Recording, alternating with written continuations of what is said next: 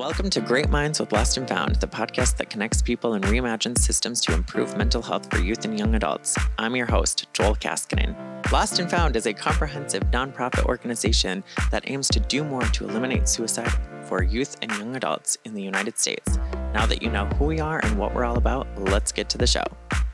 Hello, and welcome to another episode of Great Minds with Lost and Found. I'm your host, Joel Kaskinen, and today's conversation is with Taneeza Islam, the Executive Director of South Dakota Voices for Peace. Welcome, Taneeza. How are you? I'm doing well. Thank you. Good. Thanks for having me. Of course. I want to just start by asking you to introduce yourself a little bit further and your work with South Dakota Voices for Peace and kind of what it is that you do, what your organization does, and then how it connects to our work in suicide prevention. Yeah. Well, that's that's like the whole conversation, right? exactly. In a exactly. nutshell. um, so I am an immigration attorney. I and I also did civil rights advocacy work when I, right after law school. I went to law school in St. Paul, um, Hamline University. So I've kind of brought all those worlds together, including my master's degree and my passions, and really created South Dakota Voices for Peace. And that was really a beautiful, organic story in a very dark time. Mm-hmm, um, really we were worried about what we were seeing at, at south dakota legislature in 2017 a lot of bills and resolutions attacking immigrant refugee and muslim communities. You know those are my clients that's my family that's my faith group and so it was very personal. Um, but I knew I had the skill sets to do something more than just be worried and angry and sad at home by myself. so I we just organically organized people to go to Pierre. And what I mean is impacted communities, so immigrants, refugees, and Muslims.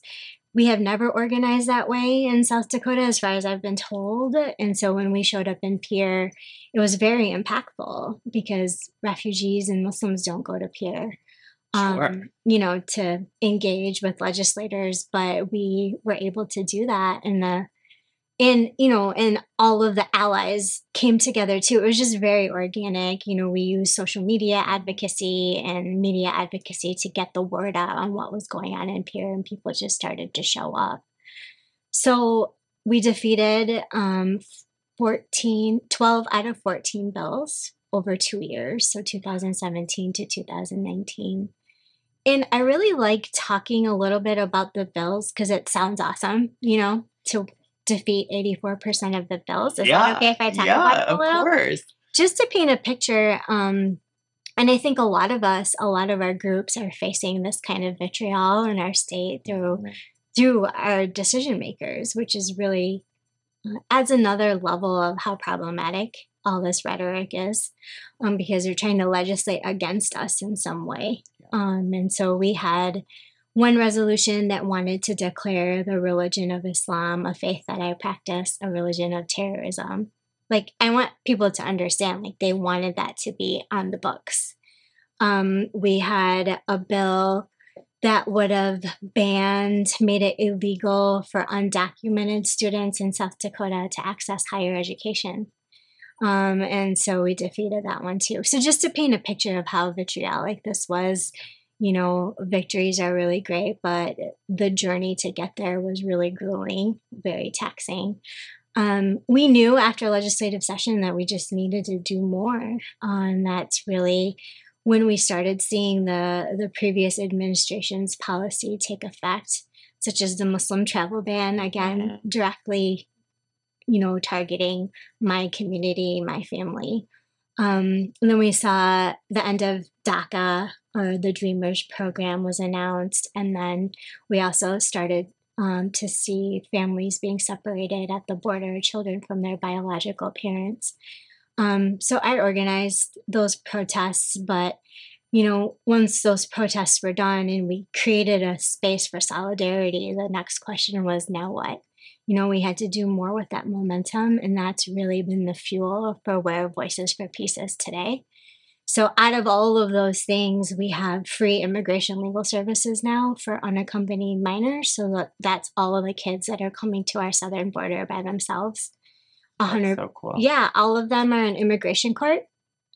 And there was no legal access for them until we started our program. I mean, they could hire an attorney, but that's very costly. Yeah. Um, there was no free access. So we're really proud of being able to, we're the only one in the state doing that work. I'm really proud of that.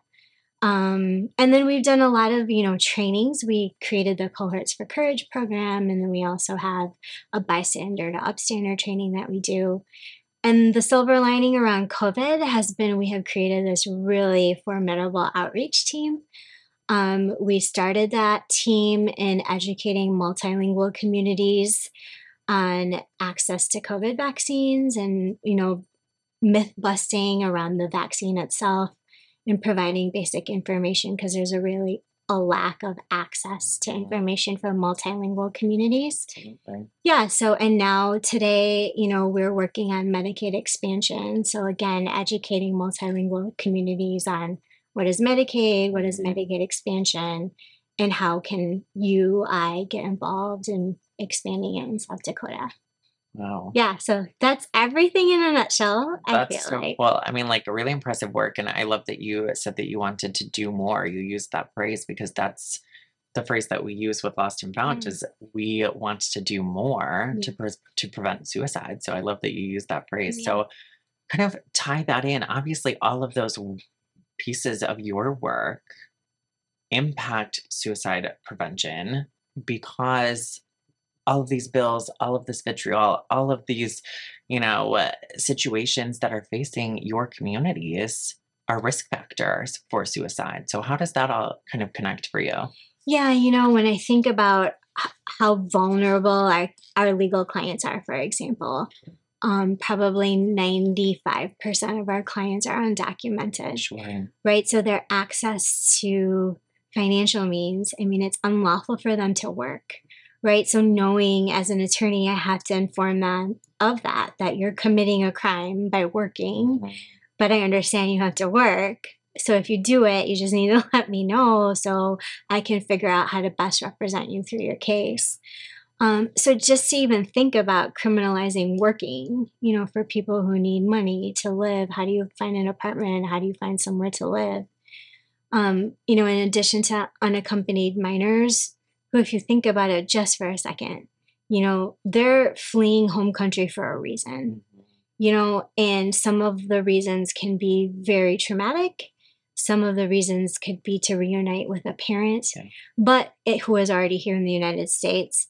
But even that journey is so traumatic. And the trauma that these kids go through once they come to the border, mm-hmm. they are put in detention centers for 20, 30, 40 days before we can, you know, the government can find someone um, to release the child to after background checks and all that process. So, the other group of clients that we serve are actually survivors of violence. And that's where I see this coming up more, I think, in terms of trauma and access to mental health resources in our community, um, which I think there's a severe lack um, just because there's such a great need right? And the lack of free mental health services. Yeah. I'm just starting to learn more more about this space as it relates to our clients. Um, but again, our clients can't make money, and if they do, it's pretty minimal, um, and they don't have insurance. And mental health for them is kind of the last thing that they're thinking about. But we see in our office when we're interacting with our clients how there's a great need for it. So we're always trying to reach out to social workers and mental health providers that we know who would be willing to do some pro bono stuff, you know, just meet with clients and so on. So it's, I mean, the more vulnerable you are, the more of an issue it becomes, right? Access to these services. And we're still trying to figure out how to get it for us who can afford it, you know, and mm-hmm. have to be on a wait list because we need more mental health professionals in our community. So there's just a lot of layers um, to access. Yeah. Well, that was the perfect segue because I was going to follow this up with a question about access. Um, so, you do provide some financial assistance, you know, these services are free mm-hmm. for your clients. And so, this podcast series, um, we are exploring the seven strategies for suicide mm-hmm. prevention mm-hmm. um, that is laid out by the Center for Disease Control and Prevention. And one of those seven strategies is strengthening economic supports mm-hmm. as a way to prevent suicide. Mm-hmm. And it sounds like you're doing just that. Mm-hmm. Could you elaborate a little bit further? I know that you've already kind of shared a little sure. bit of what that looks like, but um, you know, in terms of economic supports, other than financial assistance or you know providing free services, is there other things that you're doing, or is it just that? Or walk me through that process. Yeah, I mean, I think a lot of what we do is just provide access to information. At this point, you know, would love to be able to hire a team of social workers and mental health providers.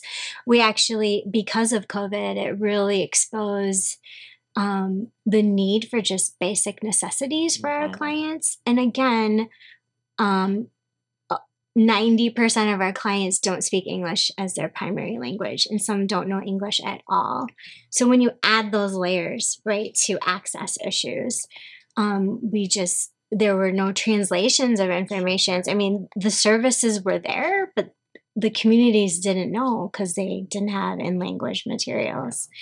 So I would say that's another way that we're contributing to, you know, economic stability because we provide all of those services for free. I mean, we're really lucky to be able to get grant money. We actually got CDC grant money oh, wow, through Community Catalyst um, for our COVID work that we did. But the value of just you know, we always talk about on our team about how information is autonomy. Mm-hmm. Because when you don't have information, you're kind of held prisoner to whoever's telling you whatever they're telling you. Um, so when you don't have accurate information, I think that's a that's a real social determinant of health. I really have been exploring, you know, social determinants of health outside of what we normally think you know just like it's not just about blood pressure and mm-hmm. and being obese or you know having diabetes or whatever those other health risk factors are but really thinking about access economic stability social justice um, you know and how all of those impact our mental health and where we think we are, where we think we belong, how we're going to get the services that we need to be able to build a stable and successful path to life. Yeah. Wow. That's so cool. It sounds like you're doing really impactful work. I, I mean, I knew the basics, but like to dive deep with Yeah. You, well, this, this really podcast cool. has made me think of our work so differently. Yeah. You know, we don't necessarily, we're like you guys, we have our blinders on, we're in our lane, kind of going 100 miles per hour. And then when I get an opportunity to reflect like this, it's been really good to think about how how we are improving mental health through access, not just access to legal services, mm-hmm. but just basic information. Yeah. I love that you're thinking of uh, determinants of health through a different lens too, mm-hmm. because I feel like we do that with suicide prevention. And obviously, you're doing that in your work too. I think a lot of people probably do that in their spheres, but it's not talked about widely. Right. right. I think that's really cool to see is, you know, like we're all coming together here to figure out ways to better impact our communities and better serve our people. Yeah. But we're not talking about it. And that, you know, that's why we started the podcast is, yeah, you know, it's it's all it. about connecting people and reimagining the systems that we have in place to better serve our youth and young adults. Yeah, and you know, for nonprofits, for for us, it's about getting the funding that we need so we can fully serve the clients that we mm-hmm. have. Um, and you know, when I moved to Sioux Falls in 2012, I received a Bush Fellowship oh, through the Bush Foundation.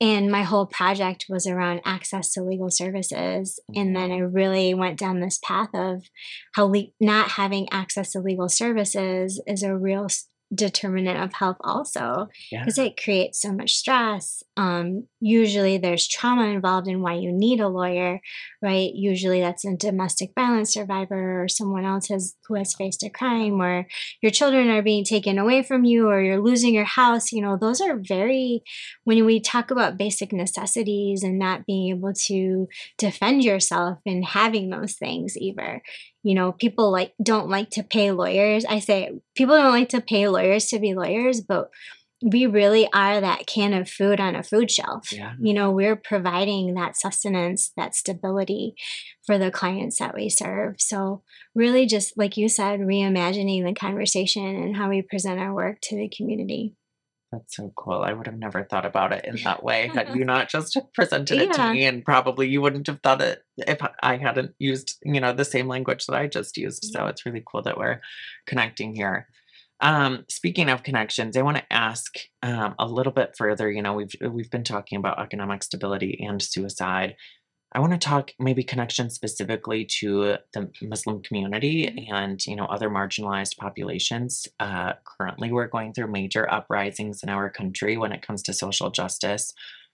Uh, What other work can we be doing, whether it's through legal services, mental health pro- provisions, or you know just us as individuals? It, I guess what connections do you see from your lens? oh lens? gosh, there's so much, right? I think for me, um, because I work with survivors of violence, the majority of those survivors are domestic violence survivors. yeah. Um, what I've realized is because of our lack of ser- access to services, um, survivors go to where they go for counseling, which is usually a religious leader or a worship center.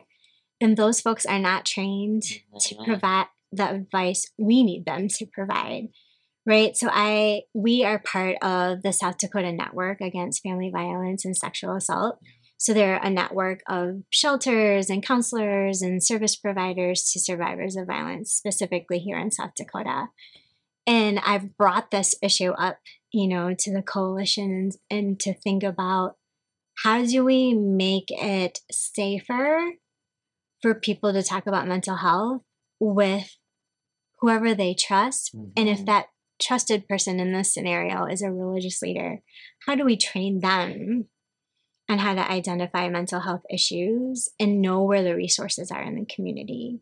Because unfortunately, story after story after story in our in our office is, well, I went to my priest, pastor, imam. We haven't had a rabbi situation yet. Um, and they told me just to go back and work it out because the Bible says, the Holy Book says, you know, you should go back and work it out. And then we see the client spiral, you know, into wheel of power and all of that stuff. um, and yeah. I'm not equipped to, you know, I'm not trained to be a mental health counselor, but I can see it. Um, and so we need to figure out a way uh, to educate our cultural communities where this is just not talked about at all. I mean, we're not even there. Like, I can't. Sometimes, if I say, Hey, do you want a counselor? I can see a client shut down and say, Well, I don't need that you know and so for us to be able to coach and say well actually they could teach you some coping skills and so on and so forth. So really some basic education to service providers and i would say in religious leaders specifically because that's what our ethnic communities have in town um, th- they may not trust the institutions that are here for those services right or wrong doesn't matter they're not using them Yeah. and so figuring out where they are going and how to equip those people with the right information has been kind of heavy on my mind lately. Finding out where they're going and equipping those people with information. I mean, that ties literally Mm. perfectly into the work that we do with Lost and Found, training advocates. You know, Yeah. like we need more people in this world to be doing that. And we can't just expect that it's going to be us or it's going to be parents and teachers. Like we have to find out where people are going, you know, these trusted individuals that people are seeking. Yeah. Yeah, that's so interesting. Um, so the next question I have for you is, in your opinion, um, in the economic challenges that may, or are there economic challenges that may contribute to suicide risk related to income inequality? Um, you know, we're talking about economic supports, we're talking about free services and access and all of that equity. Um, are there services here, um, you know, as related to that, um, specifically to, you know, poverty and um, injustice and um, you know, just further marginalized communities. I, I guess I, want to talk through. You you've used the word vulnerable a few times, and I want to talk through that to make Mhm. sure that like we can provide resources and support services to people who are the most vulnerable. You know, the most at, at risk. Well, I'd love to think about it more through a socioeconomic lens first, right? When you look at Sioux Falls, the middle class is shrinking, right? Mhm, We have people at the top of the scale and people at the bottom of the Yeah. scale. if we look at how Sioux Falls is developing economically, that is what is going to continue to happen because even though it sounds great to have jobs at $21 an hour when I'm used to minimum wage Yeah, being like yeah. 555 in my day, um, it sounds like so much money, but those those folks, if they worked full time, would still be under the poverty guidelines if they were a family of four, right? And so when we think of economic inequality, that's a conversation I'd love to see happening at the top levels of city government, at Yeah. county, at state, right? And I kind of figured you were going to say that. well, yeah, I mean it is a it is a big concern and I for running for office I did learn a lot about that and I don't know if people are having that conversation. Yeah, totally. Um and so it but it needs to be had because that is it's all like a domino effect, right? Like you can push any domino in this pattern and it's all going to fall Yeah. right to the same place. And so we need to figure out top level. And when I think of an issue, and this is how Voices operates too, is we're thinking about how do we create social change, Yeah. right? This is the marathon for us. Um, we need to work top down. And what I mean by that is like policy advocacy and talking to legislators and decision makers about these issues. And then we need to work bottom up too, you know, creating that grassroots education, mobilization, um, solidarity, and meet in the middle. Because you can't have social change if just one thing is happening and not the other. Um, and that's from my master's background, is where I got that. I didn't make that up myself. that's not opinion. Yeah, fact. that's just a theory, just a theory of social change. Um, and so, you know, when we think about providing service, right? Why why do nonprofits exist? to create betterment for their community. Yeah, I mean, it's filling a gap that our government couldn't. Yeah. Right. And we can get into a debate on government's role, but essentially that's what it is. You know, the government has the money. Like we've seen that with COVID relief funds to our state. Like I feel like gazillions of dollars have come into our state Okay. and we don't know where that money went. You know, there's a couple programs that I know they like hurriedly put together because they needed to get the money out by December. Like there was a broadband program, free broadband Mhm. across the state. The application was out for two months and they got like 500 applications where we know there's like thousands of people who could have used that program. blah. Right. So again, like if if a decision maker was thinking about that domino effect on how providing broadband would increase access to so many things for our communities, right? For me, it's always about increasing access. Um, so then when we're talking bottom up, when it comes to in this scenario, I would say nonprofits roles. Um, one thing I've been asking a lot to different people is do we have a community map of all of our resources? And I know there was something happening at a Dakota Wesleyan. They were trying to do like a nonprofit mapping of services in the Hmm. area. I'll need to follow back up with him on that. But we don't even know. You know, I'm curious how many people know about Lost and Found. I know about Lost and Found for several reasons. A lot of my friends are there, and I know the great work you guys are doing. But who who else?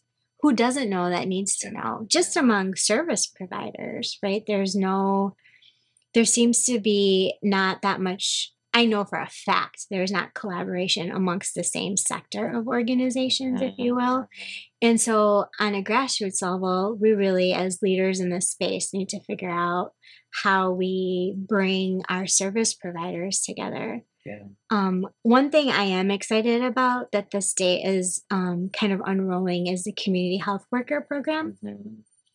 And so again, that's because of COVID relief money and all this money that's coming in. The the vision is to have a community health worker at every nonprofit, right, in our state, so that they can guide clients to where they need to go. Yeah. And it's an amazing vision. Um, and we're going to benefit for it. We just got approved for a community health worker at Voices. That's so cool. Yeah, so be- Thank you. It's huge because at at one point we could only provide legal services. Yeah. Right. And when we saw our client, we knew they needed so much more, but we didn't have the capacity to give Uh-huh. them more. but now we will. Like, so if someone needs emergency dental care, like our community health worker will be able to help them. Someone So need cool. if someone needs a ride to counseling service, the community health worker can take them. So we're really excited about how that's going to change the landscape of access, right? Because at the end of the day, that's really what it's about. Like if we all work in our silos, like what's the point, you know? Yeah, exactly. And, you know, Like- that's really why we wanted to start these conversations and start this podcast is Mhm. we need to be connecting with other entities and we need to stop siloing as individual organizations. We we do ultimately all share the same vision as nonprofits and we're bettering our communities and we're filling gaps that are needed. And so how do we work together? Yeah, absolutely. I'm excited. I think there's movement. There's different ways that the community is thinking about that. I think honestly, the silver lining to COVID has been we really recognized where the gaps are, you know, and what we can do better. And I hope that will just make our community more connected so the people who need the services have have the access that they deserve. Definitely. So, beyond what you've done for Voices, are you aware of other solutions that are being implemented? Maybe it's in our state, maybe it's in Sioux Falls specifically, um, that are strengthening economic support. Uh, you know, like obviously, it's not just you who's doing this work. It's Yeah. not just survivors joining for hope. Um, Brad Hurst was on our podcast last Mm. episode, um, so it's not just the, you two. Are you aware of other support structures and um, organizations that are implementing this work that y- you know you can share with us?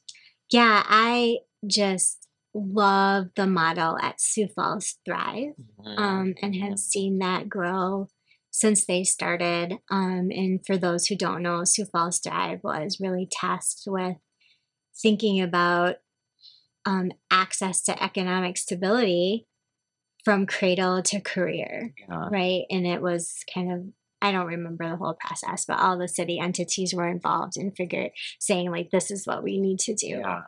And you know, even with our work, we know that the, the best and almost only way to get into communities is to go there. Yeah. They're not coming to us. You know, they're not oftentimes I get phone calls about how can I diversify my board and how can I diversify my staff and I and I say, "Well, what are you doing in those communities?"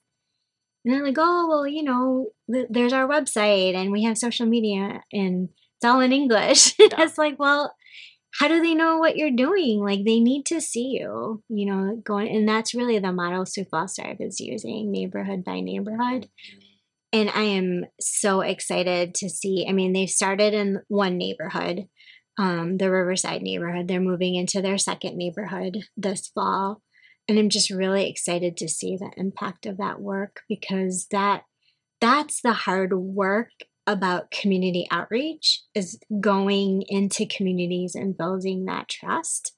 And we all benefit from that. All of our nonprofits will benefit from that if you know, someone like Sioux Falls Thrive can create that platform where, you know, maybe you guys can show up one Tuesday at their Kids Link program and then we can show up another week and and that's what what I feel that they're doing. I don't know for sure if that's the direction that they're going, but it's really going to be a game changer in terms of access to communities, access to our communities so we can get them more access to the services that they need. Definitely.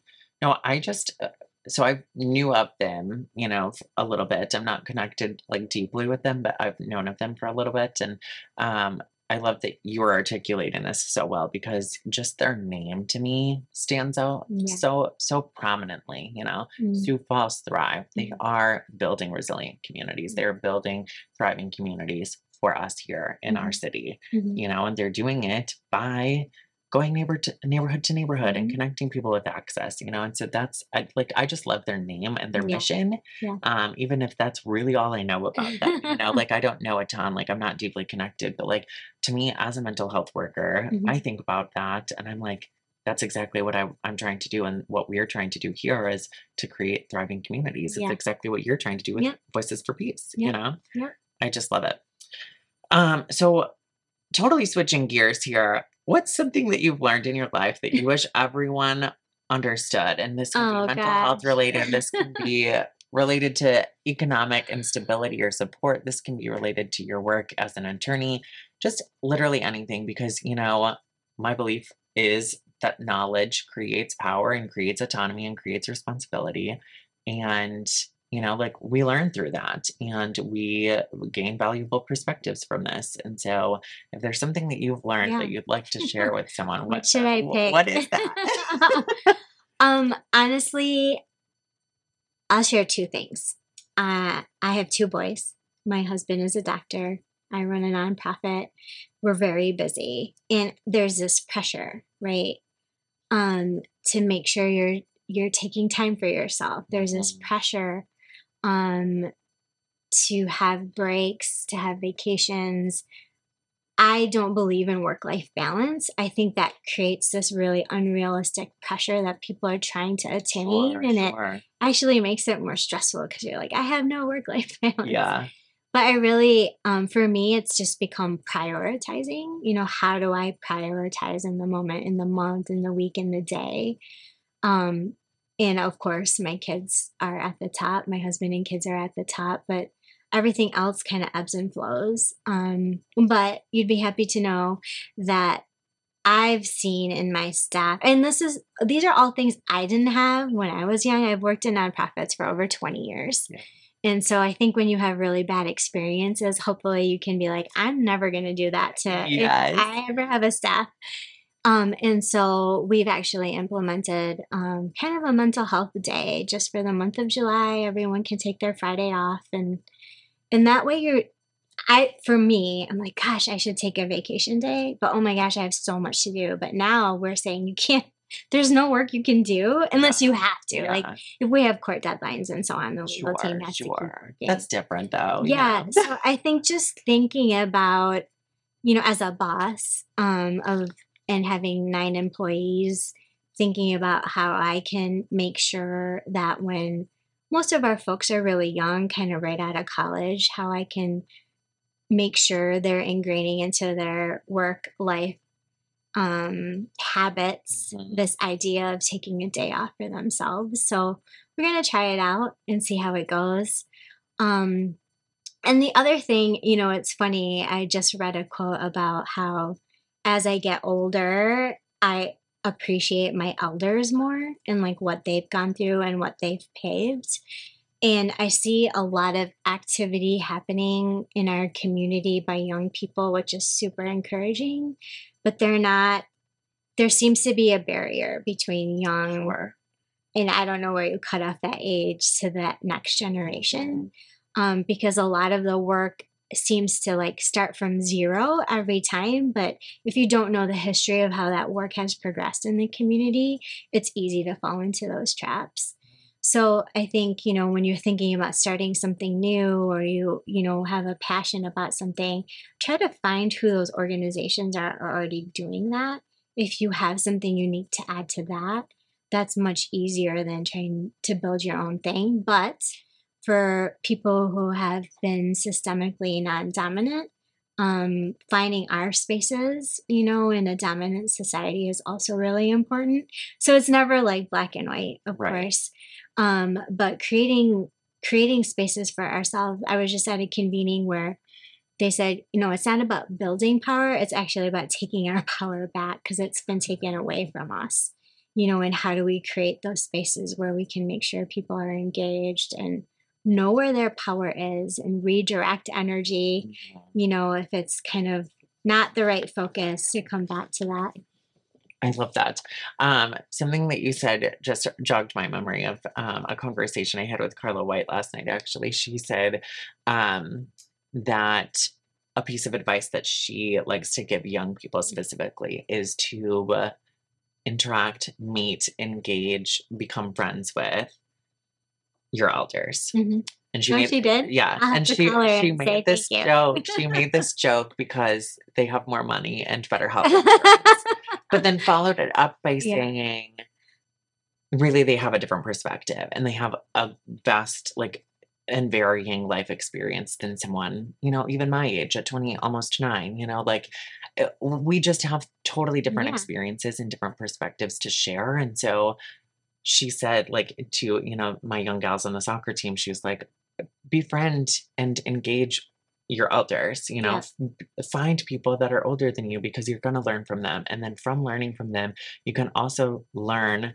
the gaps that are needed to be filled Mhm. that maybe you have more energy and a different perspective to provide but Mhm. also that you can take something that they can provide you in return you Mhm. know and so i just i love Yeah. that you also just said that Yeah, because it um, really is all about perspectives and it really is all about working together it's, you know it's, Yeah. it's to your earlier point we we can't work in silos like you know And I think sometimes I I just this is happening for me organically, but I would say for elders to also connect with younger people to see where their passions are, you know, and how we can channel them to be successful. Um and, you know, have I've learned a lot from my young staff, you know, and I hope they've learned from me. You'd have to ask yeah. them.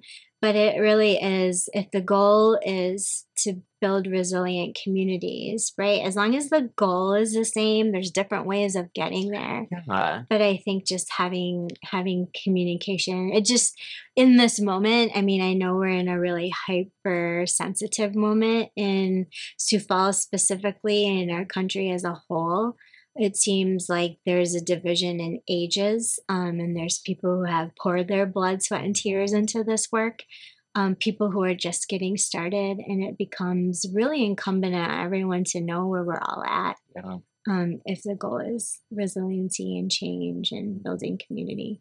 definitely oh well we'll have to connect over carla's shared wisdom later, yeah, but exactly. Um, kind of wrapping things up here. We've just got a couple more minutes and a couple more things to say, but is there anything that you uh, want to share, whether it's about your work or questions of us at Lost and Found as it relates to suicide prevention, economic supports, marginalized communities, building resilient communities? Is there anything that you have that we haven't discussed today that Hmm. maybe you thought we were going to talk about on the show or, you know, that you had prepared or maybe just something that's on your heart right now?